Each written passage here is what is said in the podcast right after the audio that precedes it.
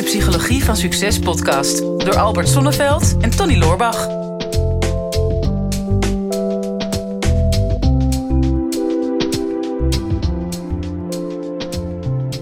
Albert, welkom Ja, man. bij de, de, de Casual Chic Friday. ja, ik heb nieuwe speciaal kantoor. een overhemd voor aangetrokken. Ik Ja. denk, dit is maar once in a lifetime natuurlijk. once in a lifetime. Ja, op, het nieuwe kantoor. Ja. In de nieuwe studio. Oh, man, ik, eh, ik, ik, ik ben, ik begin een beetje... Ja, ik krijg een beetje pleinvrees. Zo groot is het kantoor. Ja, ja, klopt. Ja. Ik hoor het vinden. Ja. Agorafobie heet dat dan. ja, Ja, maar, maar wat vind je ervan? ja, het is fantastisch, waanzinnig. Nou, ik denk dat veel kijkers inmiddels al wel ehm, misschien jouw filmpje voorbij hebben zien komen van eh, hè, hoe- het eh, kantoor eruit ziet. Maar. Ja. ik ben echt overweldigd door alles wat er is. Ja, Ja, heel gaaf. snap ik. Ja, ben ik ook nog steeds. We zitten hier nu eh, een weekje of twee, denk ik. En, Ben je eh, al een keer thuis geweest? Nou, minder eigenlijk. Nee, het is voor mij echt... eh, ik, heb, ik heb jarenlang een kantoor in Amsterdam gehad. Een jaar of zes.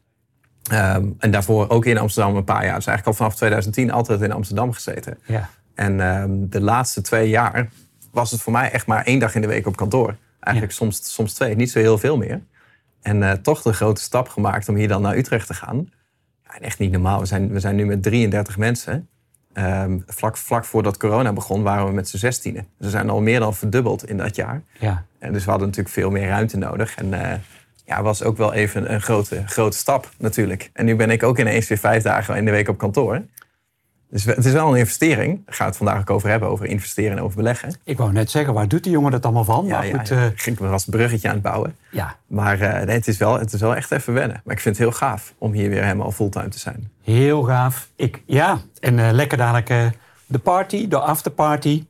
We gaan er tegenaan, man.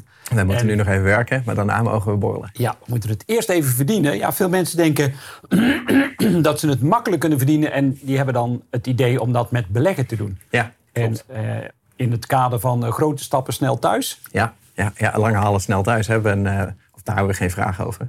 Dat is wel een mooie uitspraak. Die gooi er even in.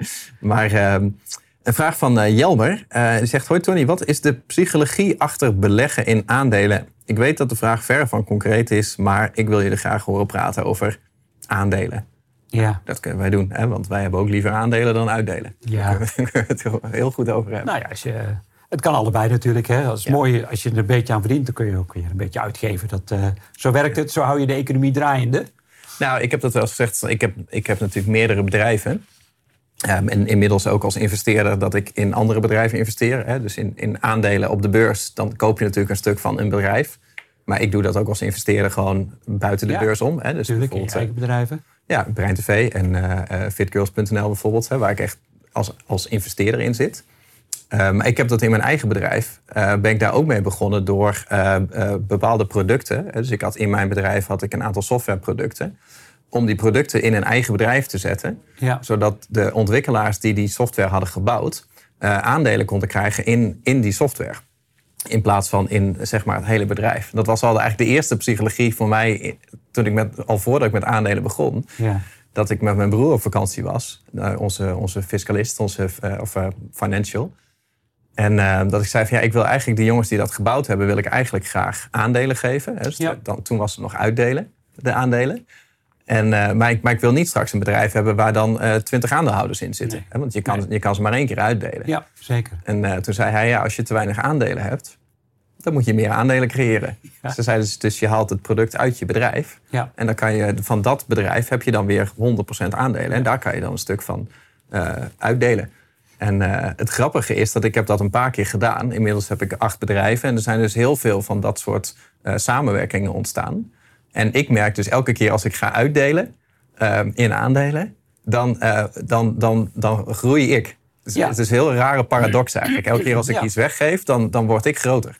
Ja, ik zie het ook aan je. Je Ja. zit helemaal te stralen, Tony. Ja. Het is echt fantastisch. Ja, en het is ook heel fijn om het Ja. te doen op Ja. die manier, denk ik. Ja, dat bedoel voor ik natuurlijk niet- En ook niet, voor je eh, medewerkers. Ja, we bedoelden natuurlijk niet hebberig van oh, ik krijg meer. Hè, of van delen om te vermenigvuldigen. Ja. Maar, maar dat is wel zo. Ja, zeker.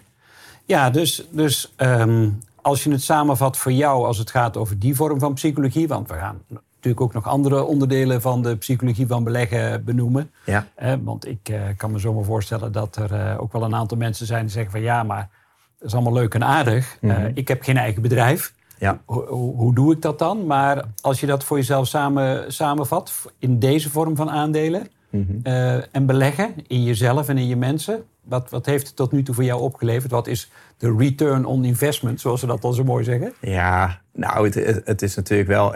je kan natuurlijk beginnen met aandelen kopen op de beurs.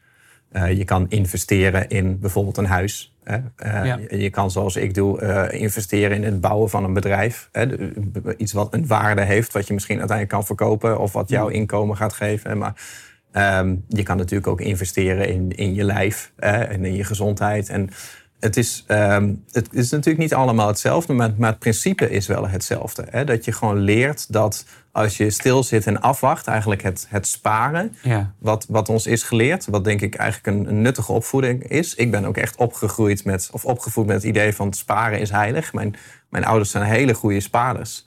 Eh, en daar ben ik ze ook ontzettend dankbaar voor. Want zij hebben gewoon eh, zes kinderen eh, zonder studieschuld door een universitaire studie laten lopen. En wij, wij hadden echt een voorsprong daardoor. Terwijl Ja. mijn vader gewoon één inkomen had. En dat hebben, ze- dat hebben zij echt heel netjes gedaan. En daar zijn wij ook echt mee opgevoed. Met het idee van sparen is iets aan de kant zetten. En daardoor heb je iets voor later. Ja. En, en de andere kant is eigenlijk van nee, ik ga niet sparen. Ik ga het laten renderen. Zeker in deze tijd. Hè. Kijk, als je geld op een spaarrekening zet en je krijgt rente, dan wordt dat geld meer waard. Dat gebeurt natuurlijk nu niet zoveel meer. Nee. Maar ik heb dat gemerkt in een bedrijf. Van, als ik ga investeren in een bedrijf, in, ik ga er geld instoppen bijvoorbeeld in eh, betere techniek, eh, betere mensen. Eh, ik ga investeren door, door aandelen weg te gaan geven, zodat er weer meer expertise in komt. Of andere vormen van renderen. Ehm, op een gegeven moment is dat hetzelfde mechaniek eh, in je brein, wat je, wat je kan trainen. Hè? Dat je gewoon leert van ik wil eigenlijk mijn hele leven blijven investeren. En alle geld en tijd en energie wat ik ergens insteek, dat moet, dat moet eigenlijk meer waard worden. En dat, dat vind ik een heel fijn principe. Ja, en dat is het ook. Hè? Want ja, mijn overtuiging is dat uiteindelijk alles ten dienste staat van de groei. Er wordt, dat realiseerde ik me nog niet zo heel erg lang geleden. Ik denk van, er worden miljarden euro's, dollars, nou ja, noem iedere munteenheid maar op. Die worden op een gegeven moment allemaal bijgedrukt. Ja, dat blijft ergens. Het is natuurlijk ook digitaal geld. Het gaat Ja. circuleren.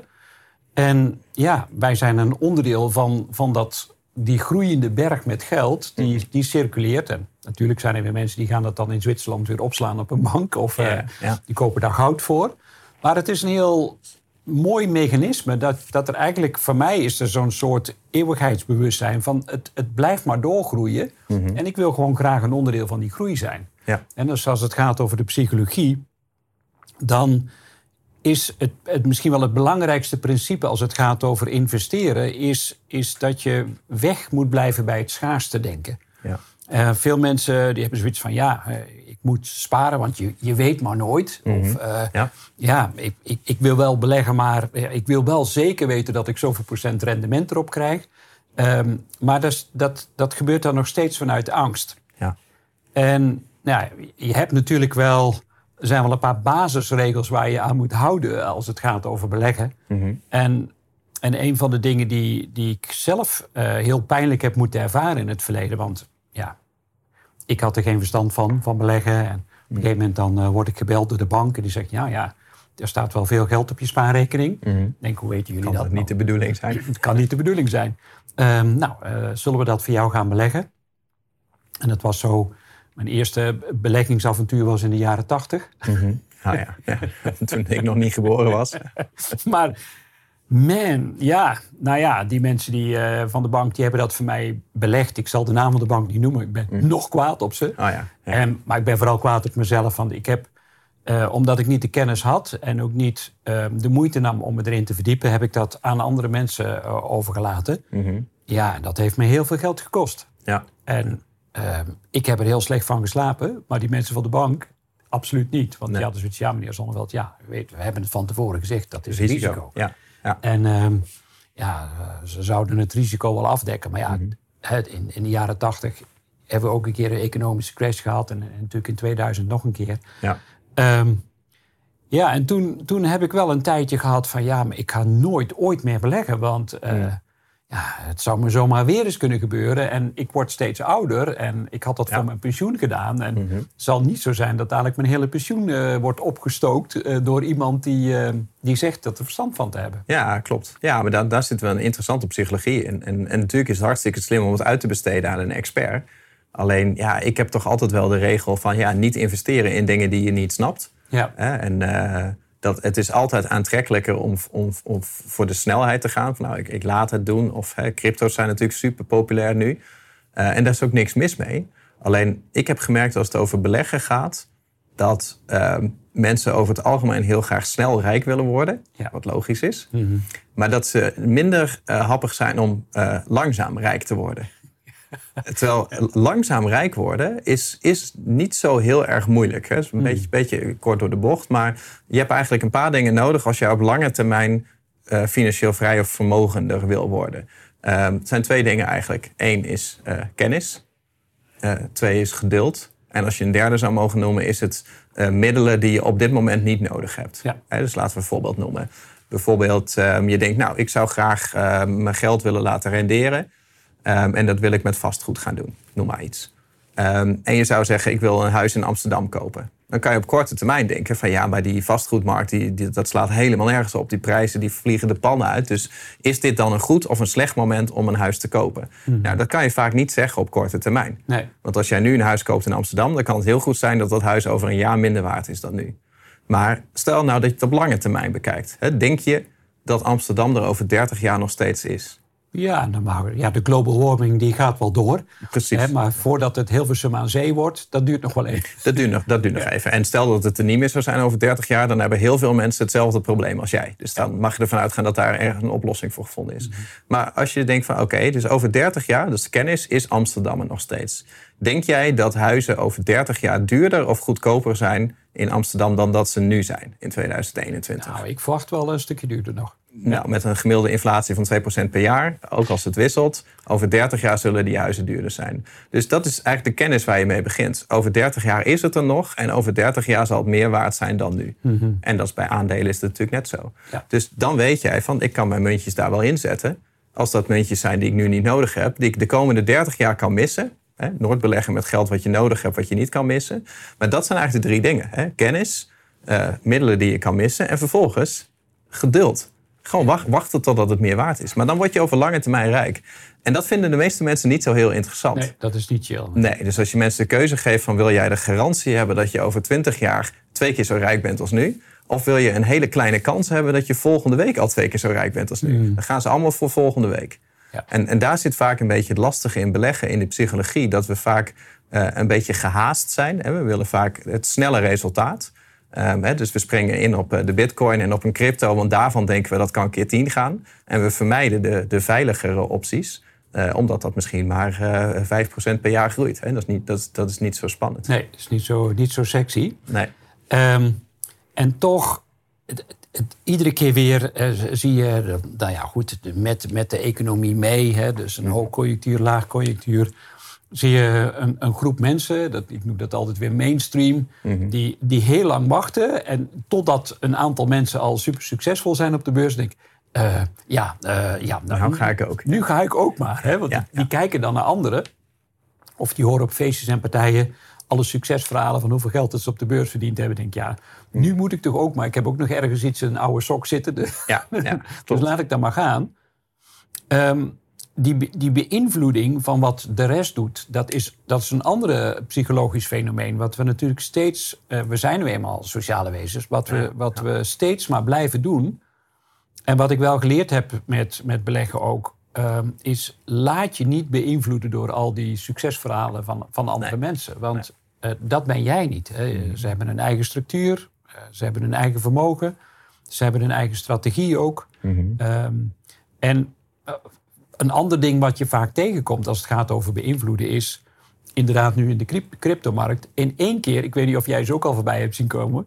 maar misschien is het selectieve perceptie van mij... maar ik zie nu in één keer de zogenaamde de crypto-experts zie ik voorbij ja, komen. ja, ja. Dus je, je, ja, oké, je kan een crypto-expert zijn als het gaat over uitleggen hoe cryptocurrencies werken. Ja. Hè, en hoe, hoe, hoe de techniek werkt. Daar kan je een expert in zijn. Maar er is niemand op deze planeet die nu kan voorspellen wat er met een bepaalde crypto gaat gebeuren. Nee. Is er gewoon niet. Nee. Het is, je kan wel een, een, een educated guess doen. Je kan wel kijken naar de meeste meningen. Je kan wel trendvoorspellingen zien. Maar het is natuurlijk, eh, een crypto heeft geen waarde anders dan de waarde die wij er met z'n allen aan toekennen. Natuurlijk. Eh, geld is precies hetzelfde. Hè? Dat is eh, volgens mij in, in de, de jaren zeventig. Heeft, eh, heeft eh, Nixon eh, de beslissende dag heeft hij de dollar losgekoppeld van, van, de het, van de goudkoers. En sindsdien heeft geld geen waarde meer, anders dan de waarde die wij aan dat geld toekennen. Mhm. En, ehm, en, dat, en dat is ook wat fluctuaties veroorzaakt. Hè? Wij, wij Nederlanders zijn zelfs verantwoordelijk voor de eerste echte grote aandelencrisis wereldwijd. Ja, in de de, de, ja. tul, de tulpenbollencrisis. En, en daar zie je eigenlijk het principe van, nou, hè, ik heb een, een doos met tulpenbollen. En eh, ik, eh, ik kan die verkopen voor 10 gulden. Hmm. Bijvoorbeeld. Hè, dat weet ik dat het waard is. Dat is wat iemand daarvoor wil geven. Florijnen waren dat toen. Er waren nog florijnen, ja. ja. En op een gegeven moment merk ik van... eh, iemand die geeft mij daar 10 gulden voor. Want die persoon die betaalt mij 10 gulden... omdat die weet van ja, maar er is heel veel vraag naar. Ik kan die tulpenbollen wel weer voor 11 euro verkopen. En degene die het voor 11 euro kocht... die was ervan overtuigd dat hij het wel voor 20 Ja. gulden weer zou verkopen. En op een gegeven moment dan ontstaat er een bepaalde perceptie in de markt. Het heeft niks meer te maken met de waarde van die tulpen. Nee. Het heeft te maken met de waardering van wat, is, wat wordt ervoor betaald. Totdat op een gegeven moment zo'n zo'n bubbel barst eh, en de laatste persoon eigenlijk de aankoop niet meer wil doen. Eh, en dan zijn die bollen ineens niks meer waard. Nou ja, er zijn nog steeds mensen die bollen slikken. Ik- ik- die, worden, die worden gewoon op Schiphol worden ze eruit gehaald. Die hebben toch nog bolletjes geslikt. Maar dat is misschien een ander soort bol dan, of niet? Dat, dat is een ander soort bol. Oh ja, ja. oké, ja. ja, maar kijk, maar het is altijd goed om je dat te realiseren. Hè? Dat, dat, eh, kijk, aandelen kun je iets meer een waardering opzetten dan bijvoorbeeld crypto's. Want bij aandelen van bijvoorbeeld Apple, je weet dat bedrijf verkoopt daadwerkelijk producten. Er zijn mensen die voor die producten betalen. Dus er is een, een geldstroom, er is vraag, er is aanbod, er is voorraad, er is intellectueel kapitaal. Dus dat is een bepaalde waardering.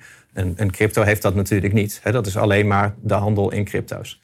Ehm, dus dat, dat is iets anders. Maar het blijft natuurlijk gewoon perceptie. En daarom is korte termijn denken is, is vaak lastiger. Want dat betekent dat je menselijk gedrag gaat voorspellen. En dat is ook vaak als mensen mij vragen... van welke aandelen moet ik nu kopen? Ja, dat, dat ligt eraan. Koop je ze voor deze week of koop je ze voor de komende tien jaar? Want dat is, dat is, een, dat is een wezenlijk verschil. En ik denk, als je hiermee aan de slag wil gaan... eh, investeren in aandelen... ehm, je wil sowieso klein beginnen. Ehm, en gaan investeren in dingen die je snapt. Dus inderdaad niet alle aandelen kopen die mensen zeggen dat je moet kopen. Maar ga gewoon zelf op onderzoek uit, bijvoorbeeld. Laat je goed informeren. En realiseer dat het een spier is die je moet trainen. Eh, ik weet nog toen ik begon, ik had een, eh, een mooie uitspraak gehoord. eh, volgens mij op een seminar ergens. Ik denk dat Keith Cunningham dat zei. Die zei van, your money is unemployed. Dus je, je geld heeft geen baan. Dus, Dus, dus jij, jij werkt voor je geld in plaats van dat je geld voor jou werkt. Dan denk ik, ja, dat kan niet de bedoeling zijn. Mijn geld, mijn geld moet toch ook een baan hebben, dacht ik. Dus mijn, mijn geld moet aan het werk. Dus, dus het, het voelde een beetje als zeg maar, mijn geld, dat zijn de troepen, hè, de soldaten. En eh, ik, wil, ik wil ze erop uitsturen en ik verwacht dat ze met gijzelaars terugkomen. Dat is een beetje het principe. En, en dat is met aandelen ook. Dus ik begon heel simpel met, met een paar duizend euro te beleggen. En toen op de eerste dag, was een hele goede dag op de beurs. eh, toen had ik fictief had ik 100 euro winst gemaakt. Ja, briljant natuurlijk. Ja, en ik zat ernaar te kijken. Ik denk 100 euro erbij op een dag. Denk, nou, 30 dagen in de maand. 3000 euro per maand. Daar zou ik eventueel van kunnen leven als ik weer terug zou gaan naar Oost-Groningen. En ik zou weer studentico's gaan leven. Zou ik vrij zijn. Denk, nou, volgens mij heb ik de levenscode gekraakt. Ja, maar dan heb je nog geen vrouw. Ik kan de, nee, oké, maar ik dacht, maar ik moet kiezen, 3000 euro of, Oh, oh. of een vrouw. maar nee, maar toen, toen dacht ik van, oké, dan, eh, dan, dan, dan ben ik er. Hè? Dan ben ik financieel vrij. Terwijl ik had op dat moment al een bedrijf wat meer dan een miljoen omzet per jaar maakte. Maar het is een ander soort geld. Ja. En dat is al de psychologie. Dat het geld wat je uitgeeft in de supermarkt, dat zijn eh, kosten. Maar geld wat je uitgeeft aan een advertentie of aan een aandeel, is een investering. Hè, dus ik kan, s ochtends kan ik eh, eh, 1000 euro uitgeven aan een advertentie en denk van, nou, dat heb ik goed gedaan. En vervolgens kan ik eh, in een kledingwinkel staan en denk je, nou, ik laat het, die, die derde blauwe polo laat liggen. Want ik heb er, al, heb er al twee, bijvoorbeeld. Want dat is anders soort geld. Maar goed, wijk af. Ehm, ik merkte toen van hey, 100 euro winst. En de dag daarna had ik eh 200 euro verlies. Had ik een rood cijfertje. Toen was ik 100 euro kwijt. Terwijl in mijn bedrijf kwamen op dat moment tonnen binnen.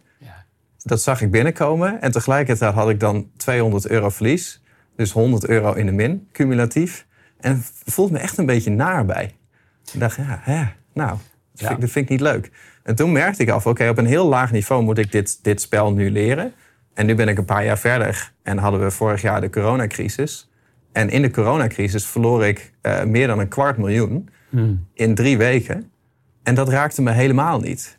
Dus dan zie je die ontwikkeling van 100 euro verliezen, dat je er echt een beetje down van bent. En jaren later, dat niveau, dat dat niet meer raakt. En dat is echt gewoon, maakt niet uit hoe vermogend je bent. Het is echt een spier die je moet trainen, week in, Ja. week uit. En, en je ook heel bewust zijn eh, is de verslavingskans die er ook in zit.